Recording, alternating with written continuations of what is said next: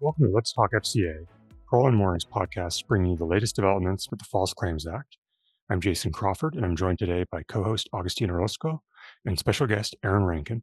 As we enter the new year and think about areas of FCA enforcement in 2024, we thought it might be helpful to take a look back at one of the more noteworthy settlements in 2023 the $377 million settlement by Booz Allen Hamilton to resolve allegations that it violated the False Claims Act by improperly billing commercial and international cost to its government contracts.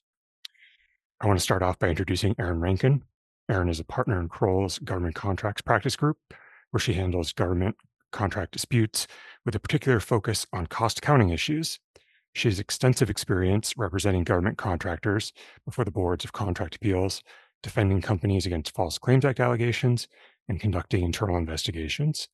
Welcome to the podcast, Erin. Do you want to kick things off by providing the listening audience with an overview of the settlement? Thanks, Jason. It's good to be here. In July of 2023, the Department of Justice announced uh, the agreement with the contractor to resolve allegations arising out of the company's purported noncompliance with the cost accounting standards, or CAS for short, um, among other things.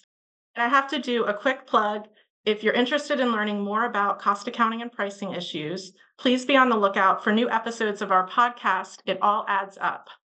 So, the CAS are a complex set of 19 standards that govern how contractors allocate their costs of doing business to their government contracts. And it's important to remember when we're talking about CAS that they do not prescribe a single uniform accounting system or chart of accounts. Instead, they're often broadly written to allow for multiple compliant practices, which can be tailored to the contractor's unique business and circumstances. And it's for this reason that certain contracts require not only compliance with the standards, but also that the contractor disclose to the government what their practices are. And of course, the contractor must actually follow those disclosed practices. In addition to disclosure and consistently following disclosed practices, one of the key concepts in CAS is the causal or beneficial relationship between the cost incurred and the final cost objective, which is often a government contract. So, what do I mean by that? I'm going to oversimplify this for purposes of our discussion because there's a lot of complexities and a lot of nuance.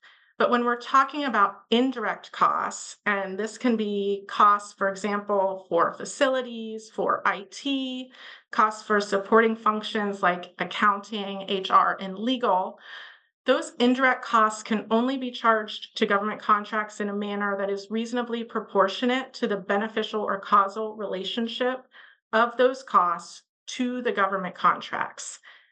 And this is complex, particularly when you have both commercial and government work.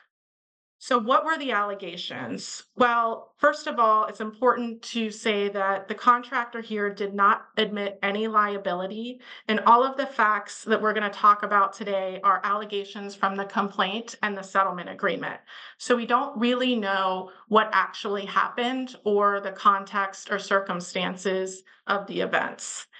But the government alleged that the contractor had been trying to build out its commercial and international operations, and they were doing this organically as opposed to through, through acquisitions of other companies. And these efforts had become extraordinarily expensive and had resulted in large losses to the company.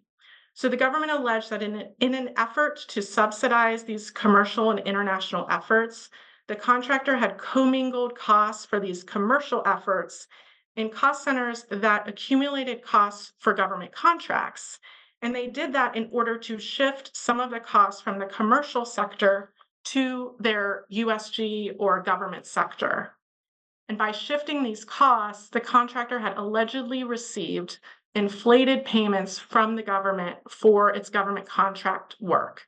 And like I said earlier, the CAS generally require that indirect costs be charged to government contracts in a manner that is reasonably proportionate to the beneficial or causal relationship of those costs to the government contracts. As part of the covered conduct in the settlement agreement, the DOJ also alleged that between 2011 and 2021, the contractor had charged indirect costs to the government that should have been treated as unallowable costs.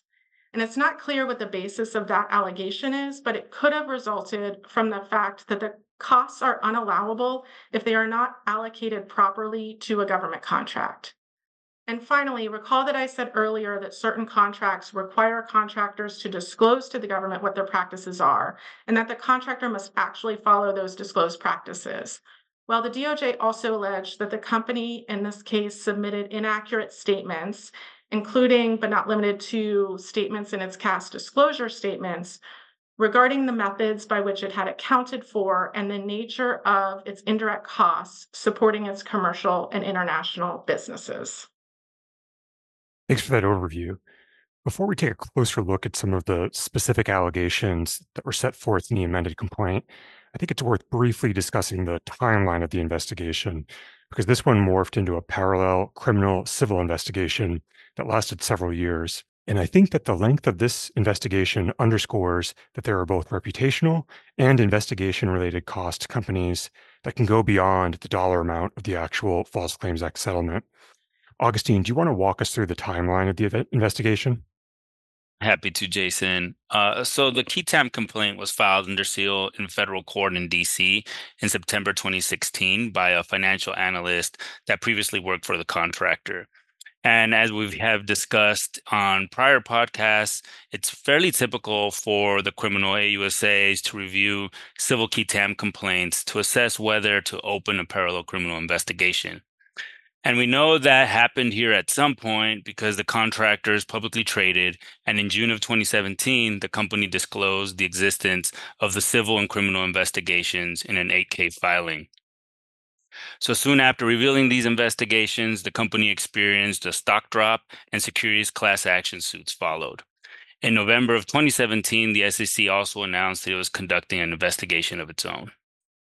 So it sounds like it was a long and likely expensive road for the company between the time that the qui suit was filed and the time that the FCA settlement agreement was actually signed. Yeah, that's right, Jason. The criminal investigation was closed in May of 2021, but it still took almost two years for the civil FCA resolution to be negotiated. And when the settlement agreement was announced, the press release issued by the U.S. Attorney's Office described it as, quote, one of the largest procurement fraud settlements in history end quote. And so this settlement is a good reminder that even though some of the highest dollar FCA settlements continue to arise from healthcare cases, government contractors can still face significant potential exposure under the FCA. Erin, as you noted earlier, we don't have visibility into the evidence that the government collected during its investigation that may have influenced the DOJ's intervention decision. But as someone who litigates issues involving the cost accounting standards, uh, we're curious to hear your thoughts on the allegations in the amended complaint and whether there's anything that jumped out at you. Well, Jason, as I noted previously, the CAS are both very complex, but also quite broad, and they allow for multiple compliant practices depending on the business's circumstances. But this complexity and breadth can result in disagreements with government auditors, and that's typically the Defense Contract Audit Agency or DCAA. And these disagreements are over whether a particular practice is compliant.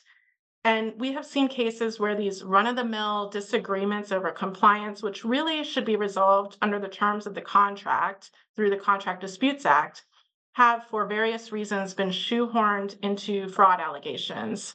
And sometimes that occurs because a DCA auditor or other government official is not satisfied with the contractual resolution or for some reason perhaps believes the contractor acted with malintent. In this case, the complaint alleged that the whistleblower had first raised her concerns internally, but that she was told that the accounting practices were, quote, in a gray zone, and that DCAA was, quote, too stupid or not smart enough to catch them. And she also alleged that a manager had asked her to change the language in a slide deck that she had created in order to brief her senior executives on the problem. And these are alleged actions that could have been how this morphed into allegations of fraud. In that regard, the allegations really are a cautionary tale that a straight comment to a witness or a statement in an email can potentially nudge a dispute over the cost accounting standards into a fraud investigation. It is also a good reminder of the importance of having an internal code of conduct that takes internal complaints seriously. And it is much more difficult to defend a company against fraud allegations if the record suggests that the company ignored the issues when it was raised internally. Well, that is it for this episode. We want to thank Erin for joining the discussion, and we'll see you next time on Let's Talk FCA. Let's Talk FCA is brought to you by Crowell and Moring LLP. You can find more information at crowell.com slash let's talk FCA.